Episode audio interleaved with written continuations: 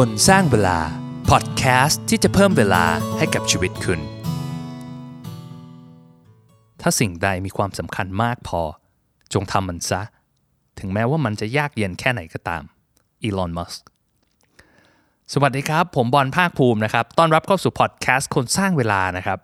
วันนี้เราจะมาพูดถึงคนที่ได้รับฉายานามว่ายอดมนุษย์ในการบริหารเวลานะครับ คนคนนี้เป็นใครไม่ได้เลยนะครับ นอกจากอีลอน มัสก์นะครับ นักธุรกิจ นักประดิษฐ์ นักลงทุน ผู้ก่อตั้ง SpaceX แล้วก็ Tesla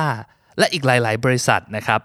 ตอนนี้ผมจะเล่าให้ฟังว่าอีลอน มัสเนี่ยบริหารเวลายังไงนะครับ เขาบอกเองว่าเขาทำงานอาทิตย์หนึ่งนะครับ 80ถึง120 ชั่วโมงโหมันทำได้ยังไงนะครับ มาคุยกันว่า กิจวัตรประจำวันของอีลอนมัสนะครับเป็นยังไงตื่นกี่โมง นอนกี่ชั่วโมงนะครับทานอะไรเป็นอาหารเช้านะครับ จัดตารางชีวิตยังไง ดูแลตัวเองยังไงถึงสามารถทำงานได้เยอะขนาดนี้นะครับและตอนท้ายเนี่ยผมจะชวนคิดว่าเฮ้ยการบริหารเวลาแบบนี้มันยั่งยืนไหมนะครับแล้วจริงๆอะอีลอนมัสเนี่ยมีความสุขหรือเปล่า ก่อนอื่นขอเล่าประวัติของอีลอนมัสให้ฟังก่อนนะครับจริงๆอะเขาเป็นคนแอฟริกาใต้นะครับแล้วก็ย้ายมาอยู่ที่แคนาดาเนี่ยตอนอายุ 17 แล้วก็เรียนอยู่ที่อเมริกาเนี่ย จนระดับด็อกเตอร์ที่ PhD เนี่ยเขาได้เข้าไปเรียนที่สแตนฟอร์ดแต่ว่าเรียนไปได้แค่ 2 วันเองครับ สุดท้ายเขาก็ลาออกมาแล้วก็มาทำสตาร์ทอัพของตัวเองนะครับมัสเนี่ยถือว่าเป็นคนที่ประสบความสำเร็จมากๆนะครับในโลกของสตาร์ทอัพเพราะว่าใช้เวลาไม่ถึง 10 ปีเนี่ยเขาปั้นธุรกิจแล้วก็ขายไปถึง 2 ครั้งนะครับ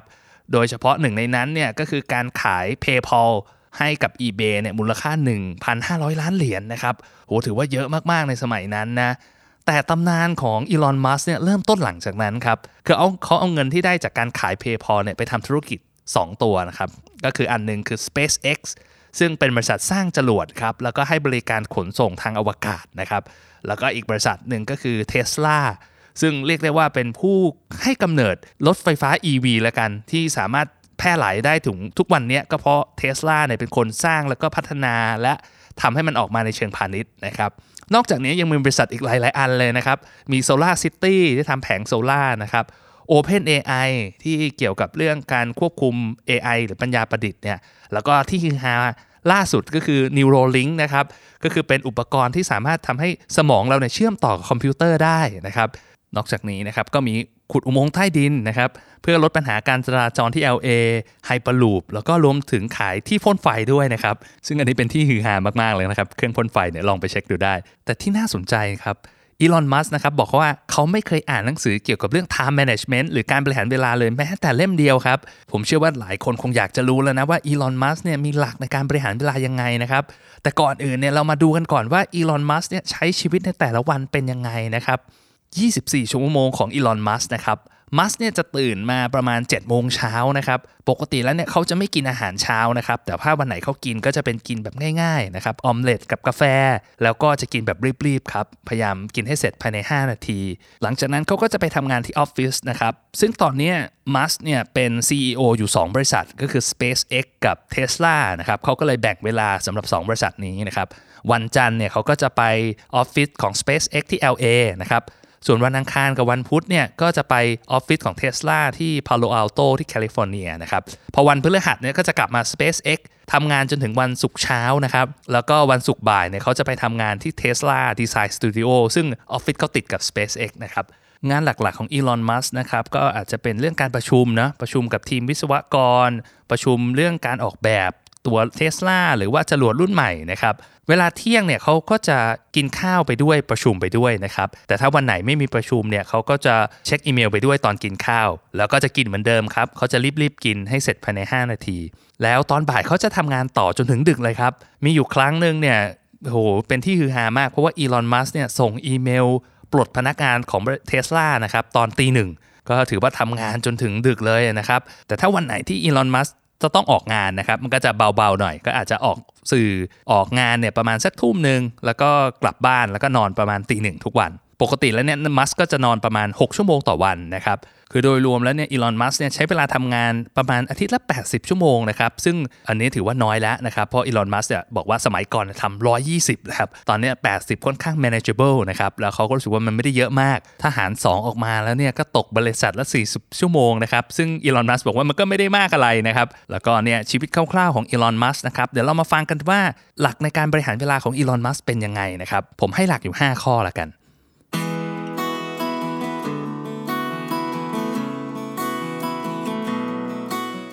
ข้อที่1อีลอนมัสเนี่ยมีเหตุผลที่แบบมีพลังมากๆนะครับในการทำงานของเขา เขาใช้ power of why ได้ดีมากๆอีลอนมัสนะครับไม่ได้มองว่าเขาแค่จะทำธุรกิจเพื่อจะหาตังค์เยอะๆ อยากจะเป็นมหาเศรษฐีนะครับ แต่เขาอยากจะเปลี่ยนโลกผ่านธุรกิจของเขาครับ เป้าหมายของเขามีเยอะมากเลยนะครับ ตั้งแต่เรื่องการลดปัญหาโลกร้อนผ่านการใช้และผลิตไฟฟ้าอย่างยั่งยืนนะครับ นี่คือเหตุผลที่เขาตั้งตัวเทสลาแล้วก็โซลาร์ซิตี้ขึ้นมานะครับ เขาอยากจะลดความเสี่ยงเรื่องการที่มนุษย์จะสูญพันธุ์นะครับ โดยการไปสร้างอาณาจักรใหม่ที่ดาวอังคารนะครับ ซึ่งเขาพูดเรื่องนี้เยอะมากเลยนะโอ้หลายคนบอกเฮ้ยบ้าหรือเปล่านะครับ แต่จริงๆเขาเริ่มทำแล้ว แล้วก็นี่คือเหตุผลที่เขาตั้ง SpaceX ขึ้นมานะครับทำให้การขนส่งในอวกาศนะครับมีราคาถูกลงแล้วก็คนเข้าถึงได้ และอีกเรื่องหนึ่งที่อีลอน มัสพูดบ่อยๆ นะครับ ก็คือเรื่องของ AI ครับเขากังวลว่า AI เนี่ยจะเป็นภัยต่อมนุษยชาตินะครับเขาก็เลยทำองค์กรไม่แสวงหากำไรอันหนึ่งขึ้นมาชื่อ OpenAI นะครับ ซึ่ง OpenAI เนี่ยก็จะช่วยเรื่องนโยบายแล้วก็ policy ในการควบคุม AI ไม่ให้เป็นอันตรายต่อโลก จริง ๆ อันนี้มันคล้าย ๆ กับที่ผมเคยพูดไว้ใน EP 1 นะครับ เรื่อง the power of why นะว่าตอนแรกเนี่ยเราจะทำอะไรที่ยิ่งใหญ่เนี่ย เราต้องมีเหตุผลที่ยิ่งใหญ่ไม่แพ้กันนะครับ และสำหรับมัสเนี่ยเขาก็มีเหตุผลมากมายเลยที่จะเป็นพลังขับเคลื่อน ให้เขาทำงานได้อย่างไม่รู้จักเหน็ดเหนื่อย ข้อ 2. โฟกัสกับเรื่องสำคัญอีลอน มัสเคยให้สัมภาษณ์นะครับว่าคนส่วนใหญ่เนี่ยเข้าใจผิดเกี่ยวกับตัวเขาครับว่าคิดเขาคิดว่าเขาเนี่ยใช้เวลากับเรื่องธุรกิจ เรื่องการออกสื่อให้สัมภาษณ์ในเยอะ แต่จริง ๆ แล้วเนี่ยเขาใช้เวลาในการทำงาน 80%ของเขานะครับไปกับเรื่อง engineering แล้วก็ดีไซน์เรื่องการออกแบบผลิตภัณฑ์ ออกแบบรถ ออกแบบจรวดนะครับ ซึ่งเป็นงานที่เขาถนัดและเขารักที่จะทำมันนะครับ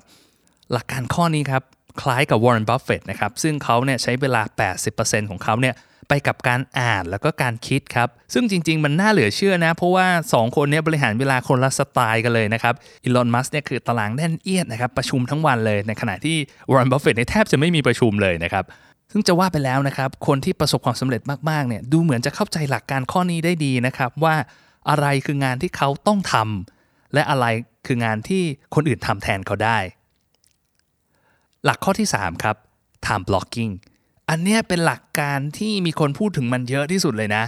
มี productivity guru หลาย ๆ คนแนะนำนะครับ ตั้งแต่คาร์ลนิวพอร์ตที่เขียนหนังสือ Deep Work นะครับ คุณรวิศ Mission to the Moon ก็พูดถึงเรื่องนี้เยอะเหมือนกันนะครับ แต่ก่อนอื่นต้องอธิบายก่อนนะสำหรับคนที่ยังไม่เคยได้ยิน time blocking หรือ time boxing เนี่ยคืออะไรนะครับ หลักการง่ายๆ ก็คือว่ามันเหมือนเราแบ่งเวลาออกเป็นกล่องเป็นช่องๆอะนะครับ แต่ละช่องเนี่ยอาจจะ 15 นาทีถึง 30 นาที แล้วเราก็กำหนดเป้าหมายกำหนดสิ่งที่เราอยากจะ achieve ในช่วงบล็อกเวลานั้นๆนะครับว่าเออ30นาทีนี้เราจะเขียนบทความไม่เสร็จ 15 นาทีนี้เราจะคิดโปรเจกต์โน้นทำงานเคลียร์อีเมลอะไรพวกนี้นะครับ ซึ่งข้อดีของการทำแบบนี้เนี่ยคือ 1. เรารู้แน่นอนครับว่าในแต่ละช่วงเวลาของวันเนี่ยเราต้องทำอะไรบ้างนะครับ แบบนี้มันจะเป็นการลด เวลาที่เราต้องเสียไปกับการเลือกว่าเอ๊ะช่วงนี้ทำอะไรดีนะครับ ซึ่งสำหรับอีลอนมัสที่แบบมีสิ่งที่ต้องทำเยอะมากนะครับ สิ่งนี้เรียกได้ว่าจำเป็นเลยล่ะ ไม่งั้นเขาก็จะแบบสับสน ใช้เวลาว่าเอ๊ะทำอะไรดีจะ SpaceX หรือจะ Tesla นะครับมีงานเยอะแยะให้เขาทำไปหมดนะครับข้อดีข้อที่ 2 ของมันก็คือว่าการทำแบบนี้มันทำให้เรากำหนด deadline ที่ชัดเจนของแต่ละกิจกรรมย่อยๆนะครับทำให้เรารีบลงมือทำ นะอันนี้ซึ่งทุกคนรู้อยู่แล้วว่าชีวิตเราเนี่ยถ้าไม่มี deadline เราก็จะทำไปเรื่อยๆนะครับแต่พอมี deadline เนี่ยเราก็จะรีบทำให้มันเสร็จตาม deadline มันอาจจะไม่ได้ร้อยเปอร์เซ็นต์นะแต่ว่ามันจะทำให้เราทำงานเร็วขึ้นมากเลยนะครับซึ่งอีลอน มัสเนี่ยใช้ time blocking แต่เขา extreme กว่านั้นนะครับ คือเรียกได้ว่าขั้นโหดเลยครับ เพราะว่าเขาทำ แบ่งเวลาของเขาเนี่ยเป็นบล็อกครับ แต่ว่าบล็อกละ 5 นาทีนะครับ แปลว่าต้องเป๊ะมากๆเลยนะ คือเขาจะแบบไม่ทิ้งเวลาเลยอะหนาทีนี้ต้องทำอันนั้น 5 นาทีนี้ต้องทำอันนี้นะครับ และนี่ก็อาจจะเป็นเหตุผลที่ทำให้เขาต้องทานข้าวเช้าและข้าวเที่ยงให้เสร็จภายใน 5 นาทีนะครับ เพราะว่ากำหนดเวลาไว้เท่านั้น เรื่องเกี่ยวกับ time blocking เนี่ยเป็นเรื่องที่น่าสนใจมากนะครับ แล้วก็ช่วยเรื่อง productivity ได้เยอะนะครับ ผมเองก็รู้สึกว่ามันเป็นเรื่องที่น่าสนใจ แล้วก็ลองทำมาได้สักระยะหนึ่งแล้วนะครับ ซึ่งเดี๋ยวผมจะเล่าให้ฟังต่างหากแล้วกันเป็นอีก EP หนึ่งแยกไปนะ เดี๋ยวไงเรื่องติดตามกันดูนะครับ EP หน้าเรื่อง time blocking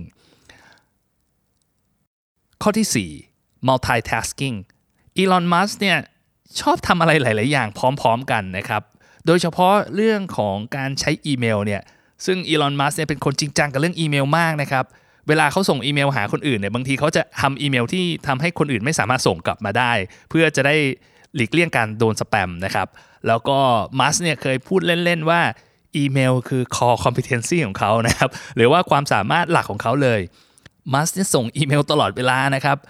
เวลากินข้าว เวลาประชุม หรือแม้กระทั่งเวลาที่เขาอยู่กับลูกๆนะครับมัสก็ส่งอีเมล เขาเคยบอกว่าเฮ้ยถ้าเขาไม่ส่งอีเมลตอนอยู่กับลูกเนี่ยเขาก็คงทำงานไม่ทันนะครับซึ่งส่วนตัวเนี่ยผมไม่ค่อยเห็นด้วยกับเทคนิคตรงนี้เท่าไหร่นะ เพราะว่ามันทำให้เราไม่ได้อยู่กับปัจจุบันจริง ๆ นะครับ กลายเป็นว่าเราก็จะคิดเรื่องงานหรือว่าจะประชุมอยู่ แต่ใจไม่ได้อยู่กับคนที่พรีเซนต์ ไปฟังหรือไปคิดเรื่องงานอื่นๆนะครับหรือว่าเวลาอยู่กับลูกเนี่ยก็ไม่ได้อยู่กับลูกตรงหน้าจริงๆ เพราะว่ามัวแต่ไปคิดเรื่องงาน แต่ก็ต้องยอมรับนะครับว่าอีลอนมัสเนี่ยทำเรื่องนี้ได้ดีนะครับแล้วก็ประสบความสำเร็จอย่างมากนะแล้วจริงๆเนี่ยเรื่องการทำ multitasking เนี่ยมันมีบางอย่างที่เราสามารถทำได้โดยที่ไม่ได้รบกวนจิตใจเรามากนะครับอายกตัวอย่างเช่นอย่างหนึ่งเรื่องของการ ฟังพอดแคสต์หรือว่าฟังหนังสือเสียงเวลาขับรถอย่างเงี้ยหรือว่าเวลาออกกำลังกายเนี่ยไออย่างเงี้ยเป็นเรื่องที่ง่าย ๆ ที่เราไม่ได้แบบรบกวนเวลาชีวิตมาก แต่เราเอาเวลาที่เราทิ้งไปอยู่แล้วเนี่ยมาเรียนรู้และพัฒนาตัวเองแบบนี้ก็ช่วยได้นะครับแต่ถ้าใครอยากจะเอาเทคนิคการใช้อีเมลของอีลอนมัสไปใช้เนี่ยผมอาจจะบอกว่าเออต้องพิจารณาข้อดีข้อเสียมันหน่อยนะครับเพราะว่าอย่างผมเองเนี่ยถ้าทำแบบนั้นนะก็คงเครียดน่าดูนะครับข้อที่ 5 เน้น take action ลงมือทำไปก่อนแล้วค่อยแก้ทีหลัง อันนี้อาจจะเป็น mentality ของคนทำสตาร์ทอัพอยู่แล้วนะ ว่าลงมือทำไปก่อนแล้วค่อยแก้ทีหลัง เอา feedback มาปรับปรุงผลิตภัณฑ์ หรือว่าสินค้าของเรานะครับทำแบบนี้มันจะทำให้อีลอนมัสไม่ต้องคิดเยอะครับ จนถึงขั้นแบบเป็นอัมพาตนะ หรือภาษาอังกฤษก็ชอบพูดว่า analysis paralysis ก็คือเหมือนกับว่าเป็นอัมพาตเพราะว่าคิดวิเคราะห์เยอะเกินไปนะครับ อย่างตอนที่ว่าเขาประกาศ ว่าบริษัท Boring Company นะครับบริษัทของเขาเนี่ยชื่อนี้จริงๆนะครับจะขุดอุโมงค์เพื่อลดปัญหาจราจรใน LA นะครับหลังจากนั้นไม่กี่เดือนนะครับอีลอนมัสเนี่ยเริ่มทำการขุดเลยครับแต่เนื่องจากว่าการขุดใต้เมือง LA เนี่ยมันต้องขอใบอนุญาตใช่ไหมครับเขาก็เลยบอกว่าเอ้ยไม่เป็นไรเราลองขุดที่ลานจอดรถของ SpaceX ก่อนนะครับขุดหลุมใหญ่มากนะครับแล้วก็ตอนนี้ขุดมาได้ 1 ไมล์ละแล้วได้ทำการ test run เรียบร้อยนะครับก็มันจะเป็นอารมณ์ประมาณว่าเฮ้ยทำไปก่อนแล้วดูว่า feedback เป็นยังไงนะครับ มีปัญหาอะไรบ้าง แล้วต้องแก้ตรงไหน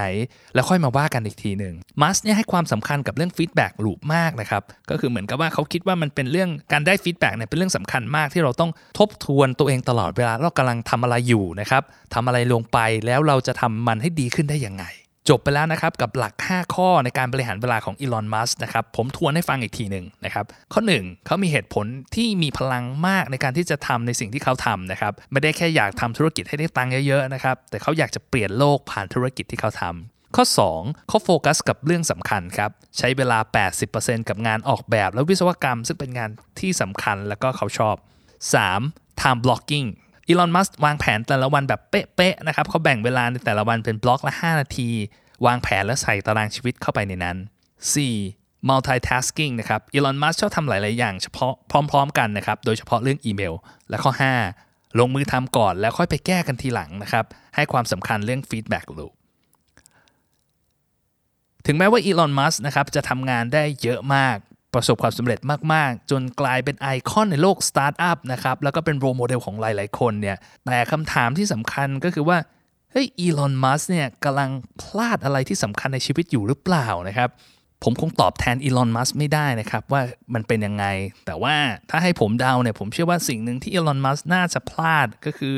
เรื่องของการใช้เวลากับครอบครัวนะครับ อีลอน มัสมีลูกชาย 5 คนนะครับ แล้วก็เป็นแฝด3กับแฝด2นะ อายุ 13 กับ 15 เนี่ย ผมเชื่อว่า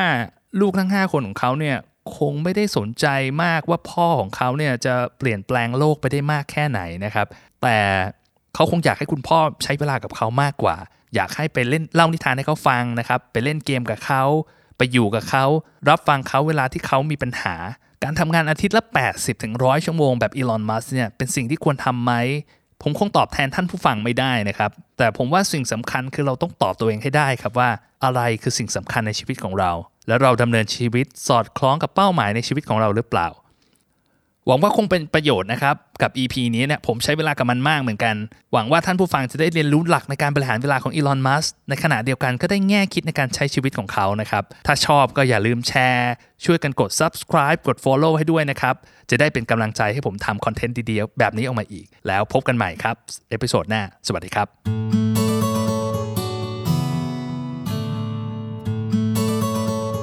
คนสร้างเวลา พอดแคสต์ที่จะเพิ่มเวลาให้กับชีวิตคุณ